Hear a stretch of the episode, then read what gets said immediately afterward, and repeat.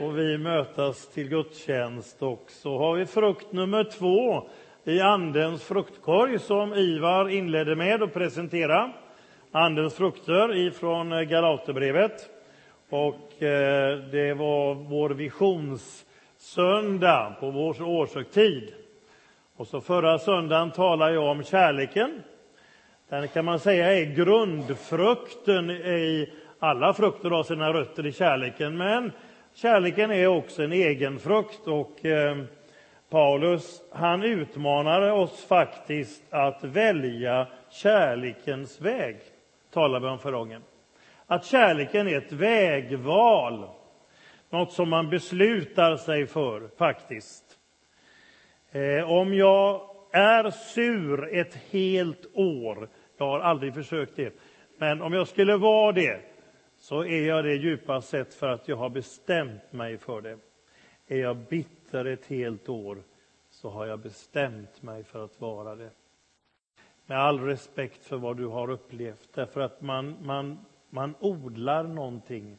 Och därför säger Paulus, välj kärlekens väg. Och jag tog exemplet med tårtorna. Om det är någon du tycker är jobbig, så, så gå med en tårta och så känner du första gången så sätter man den i ansiktet. Nej, det gör man inte. Eh, kanske så man kände, men jag gör inte det. Jag kommer nästa gång och då händer det någonting med mig och det händer något med den personen. Kommer du med tårta igen, det var väldigt bra. Och så kommer jag tredje gången, då kanske vi fikar tillsammans. Alltså det händer något.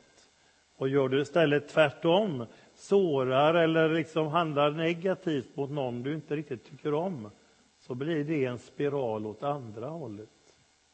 Så välj den goda spiralen. Det är faktiskt så med glädjen också, det kan man inte tänka sig, men det är faktiskt också ett vägval. Eh, men var den gladaste personen som någonsin har trampat denna jord? Vem är det? Det vet ni, det är det svaret man alltid får i söndagsskolan. Ja, får jag fråga bara frågvis, vem är den gladaste personen? Ja, det är klart det var Jesus. Ja, det står att han var, den, han var smord med glädjens olja mer än någon annan i sin samtid. Han var den gladaste person som någonsin gått i par sandaler. Han hade sorg. Han grät vid Lazarus. Han var vred över korruption. Men grundtonen i hans personlighet gjorde att man säger att han var smord med glädjens olja mer än någon annan. Ja. När vi skulle starta bibelskolan här en gång i tiden, 83, och vi funderade på olika namn, så hade Sven Reichman ett sånt härligt namn. Det blev inte det, men han tyckte vi skulle heta Glädjens olja med Jesus i tankarna. Ja. Jag tyckte det var väldigt finurligt. ja. Han var den gladaste personen. Det har ju inte alltid kyrkan fattat. Eller hur? Det finns mycket glädje, men det är inte alltid kyrkan har fattat galoppen. Nu är det ju så att vårt liv består ju inte bara av glada dagar på det sättet. Men är det någonstans man kan få vara glad så är det ju naturligtvis i kyrkan, eller hur? Jag var jätteglad när, när eh, eh, Fantenberg på ett rejält slagskott smällde in 2-2 på ryssarna och igår i Skandinavien efter att jag var på second hand. Och det, det var ju jättekul och vi flög upp där. Men eh, det är ju inte där den stora glädjen är, eller hur? Utan inför Guds ansikte är glädje till fyllest. Det är grundvattenorden och hur vill Jesus eller kristendomen göra sig känd? Var gör entrén? Var börjar det hela någonstans? Var börjar Jesusrörelsen? På ett bröllop, eller hur? Ja, en gladare plats kan man inte tänka sig. Det är underbart.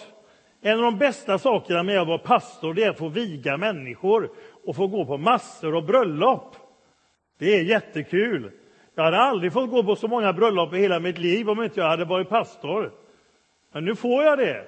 Och jag får vara med och det är jättekul att gå på bröllop. Ja, så börjar kristendomen. I glädjens tecken. Tänk att glädjen kunde vara så provocerande. När man kom in, Jesus rider in i Jerusalem och, och det är sån glädje och de är så glada. Och då snörpte de religiösa ledarna och sa, så glada får man väl inte vara. Nej. Då säger Jesus, om inte barnen och de andra får ropa av glädje så kommer stenarna göra det. För ni är hårda som sten, men stenarna går lättare att få vara glada än de religiösa ledarna. Glädjen bara flödade. Och i detta så säger Jesus, jag har talat min undervisning till er, för vad då? Jo, för att min glädje skall bo i er och flöda över, står det. En överflödande glädje är Andens frukt. Och vad står det om i Apostlagärningarna, de första kristna? De uppfylldes allt mer av surhet och helig ande, står det det? De blev allt surare. Nej, de blev allt gladare. Uppfylldes med helig ande och glädje, står det. Det var inte 10-2-leende så här krampaktigt, ständigt. Det skulle bli jobbigt om man gick så, eller hur? Vet ni vilken fest som var svårast i Gamla testamentet? Den de hade allra jobbigast med Israels folk. Det var lövhyddhögtiden. Och varför var den så besvärlig? Jo, man skulle vara glad i sju dagar. Vi kan öva på det får ni se. Kör måndag till söndag nu. Den var jättebesvärlig. Ja, man ritar alltid upp sig på någon på vägen. Men då säger Herren, i den här veckan, i lövhögtiden, då ska ni vara glada i sju dagar. Ja, de fick ta i ordentligt då. Men fröjd i Herren är vår starkhet. Jag tror det var en jättebra övning. Jag tror att det är bra att öva sig på att vara glad en vecka. Nu har jag full respekt när jag säger detta, för att livet kan se jättejobbigt ut. Så ni förstår mig rätt, ibland är vi verkligen i dödsskuggans dal. Men, men ändå är grundvattenorden glädjen. Och jag tror att det är bra. Nu ska jag öva. Vi har ju vänliga veckan någon gång i november. Kan vi ha glada veckan i februari? Ja, Vet ni hur många muskler det går åt för att vara sur? Om jag ska se ut så här en vecka. Vet ni hur många det går åt? Vet Göran det? Ja, väldigt bra svarat. det går åt 42 muskler. Men för att vara glad går det ut 16. Så det är mycket jobbigare för hela kroppen att vara se sur ut och så här, va? än att glädjen kommer naturligare. Ja, så är det. Det är verkligen så. Gläd er i Herren, fröjd i Herren är vår starkhet. Och låt ingen stjäla din glädje ifrån dig.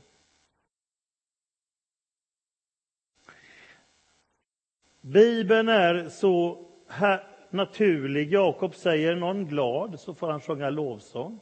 Lider han så må han be. Alltså det handlar om äkthet, inget påtvingat leende. Samtidigt så kan jag faktiskt mitt i svårighet, inte i sorgetid, och, ja, ni förstår, jag behöver inte förklara, det finns olika, men ändå i detta så finns det en hemlighet i lovsången i motgångstid.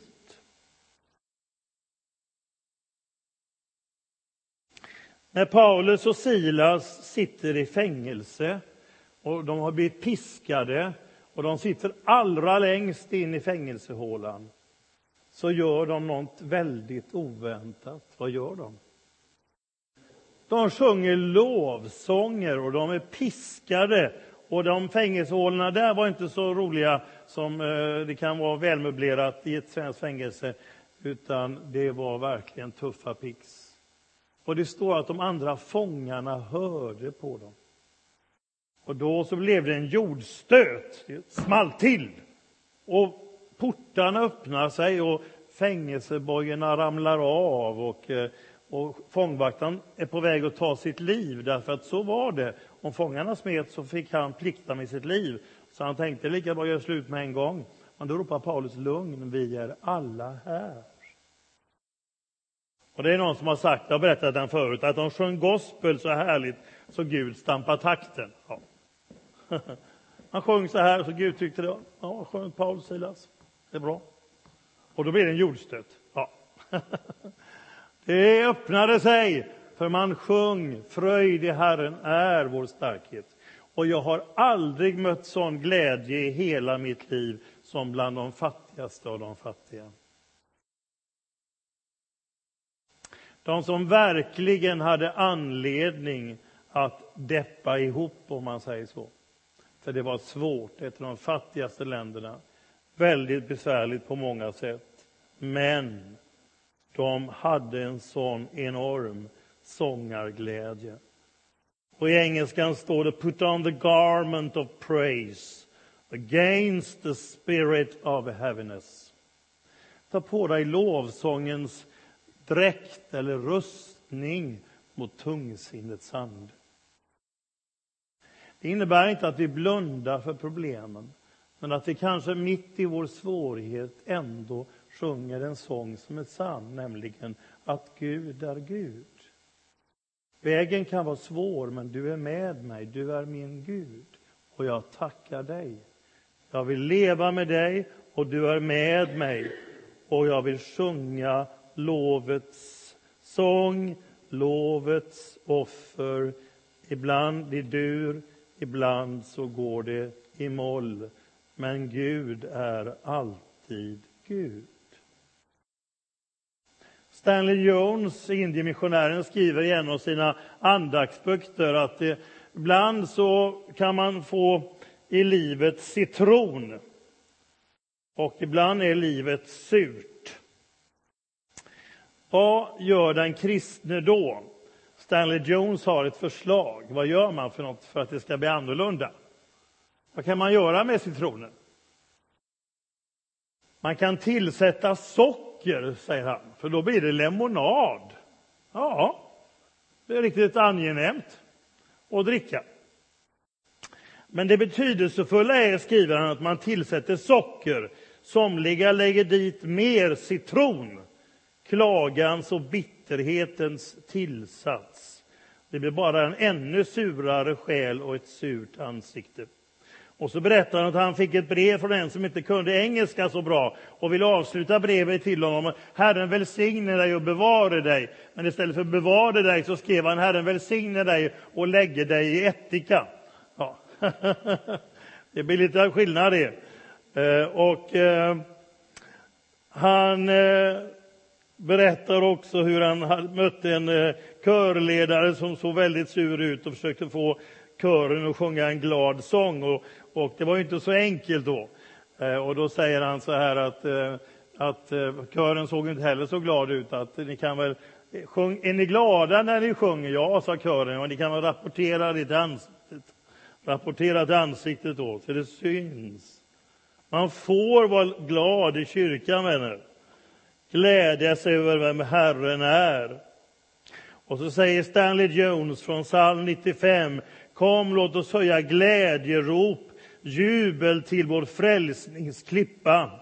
Om vi gör det kommer vi att få ett glädjefyllt eko från frälsningens klippa till svar, för man får tillbaka från livet vad man ger.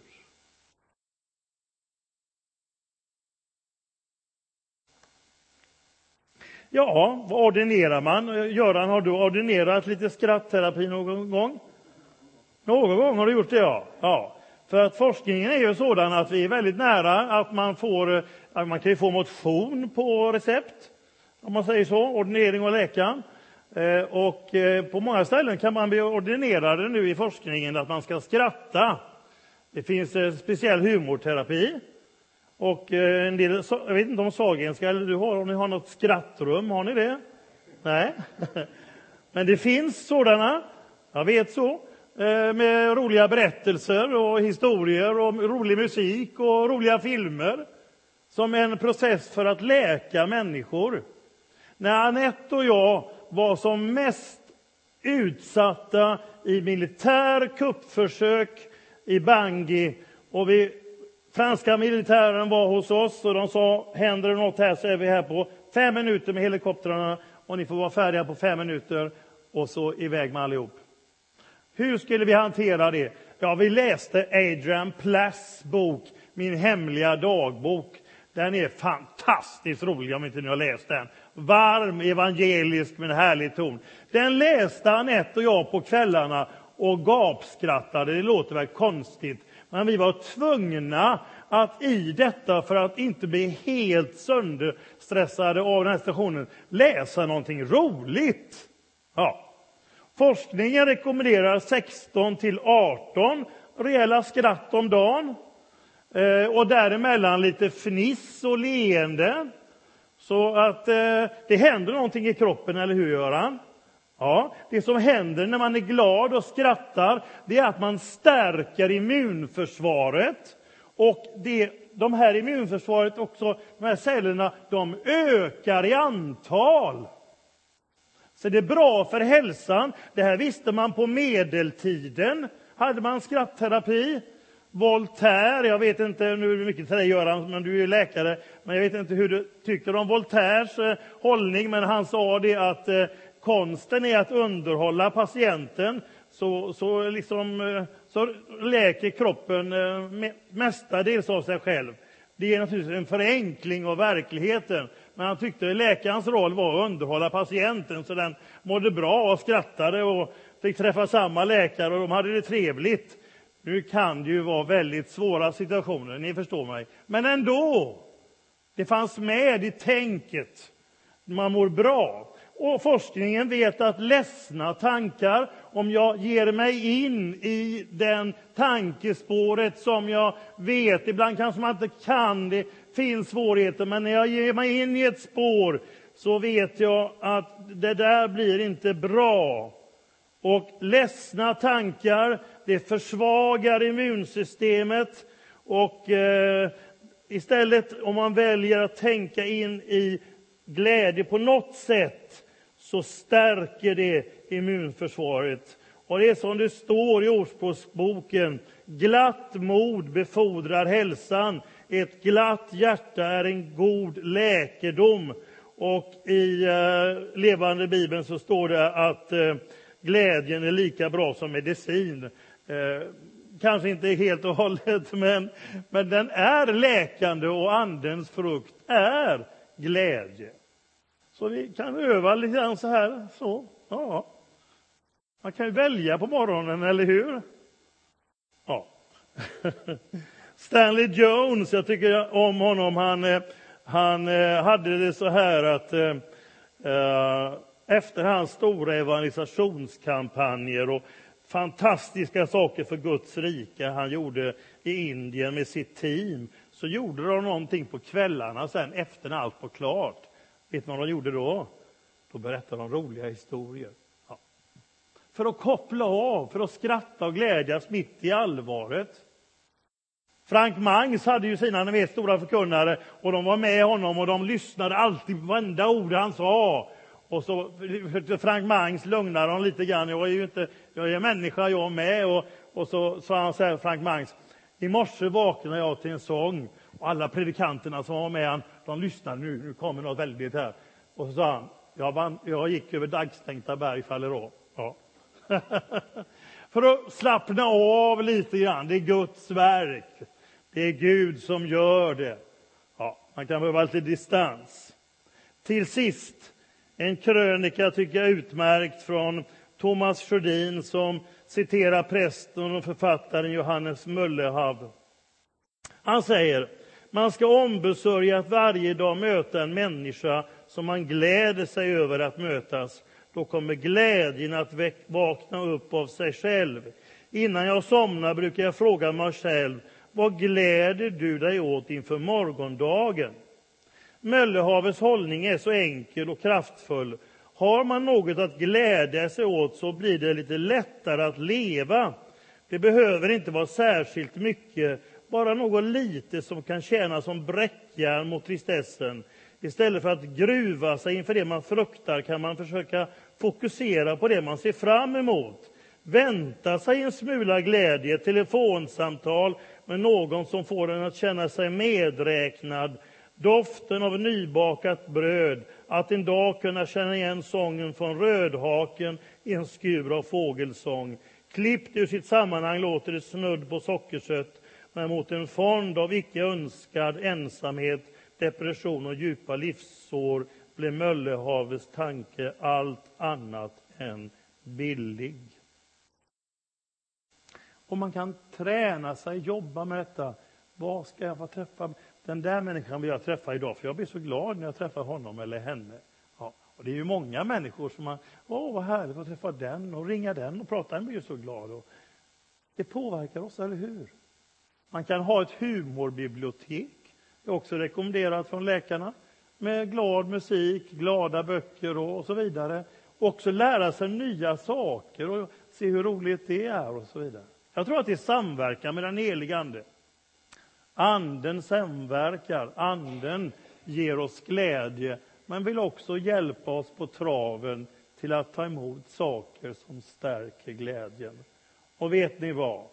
Milda ögon skapar glädje i medmänniskan, står det i Ordspråksboken. Ett vänligt, milt öga. Så ser du någon utan leende, så ge honom eller henne ditt. Det var ju som Bengt här gjorde. Han sa något trevligt till dem han mötte och alla sken upp. Ja. Och det är precis så, det vi behöver. Vi ska inte kritisera allt och behålla det som är dåligt, utan pröva allt och behålla det som är gott. Och så ligger vårt fokus där. Låt oss be.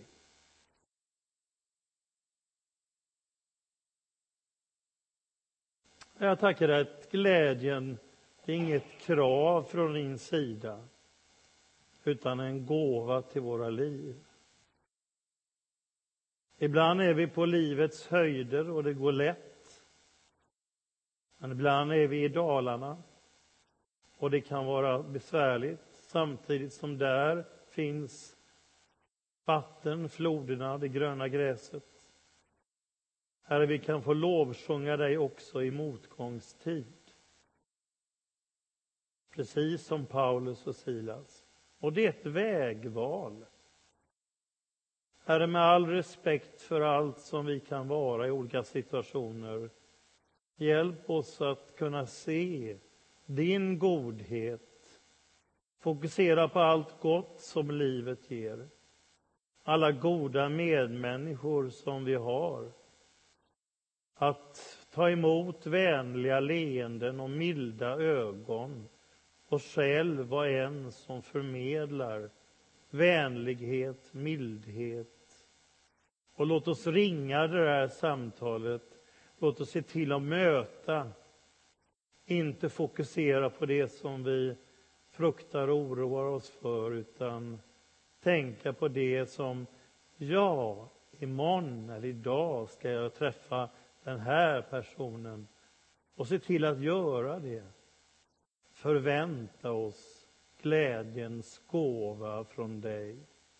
Och tack att fröjd i Herren är vår starkhet. Den är det. Därför att du är Gud. Om så sången i vårt liv går i dur eller moll är du alltid värd vår lovsång. Amen.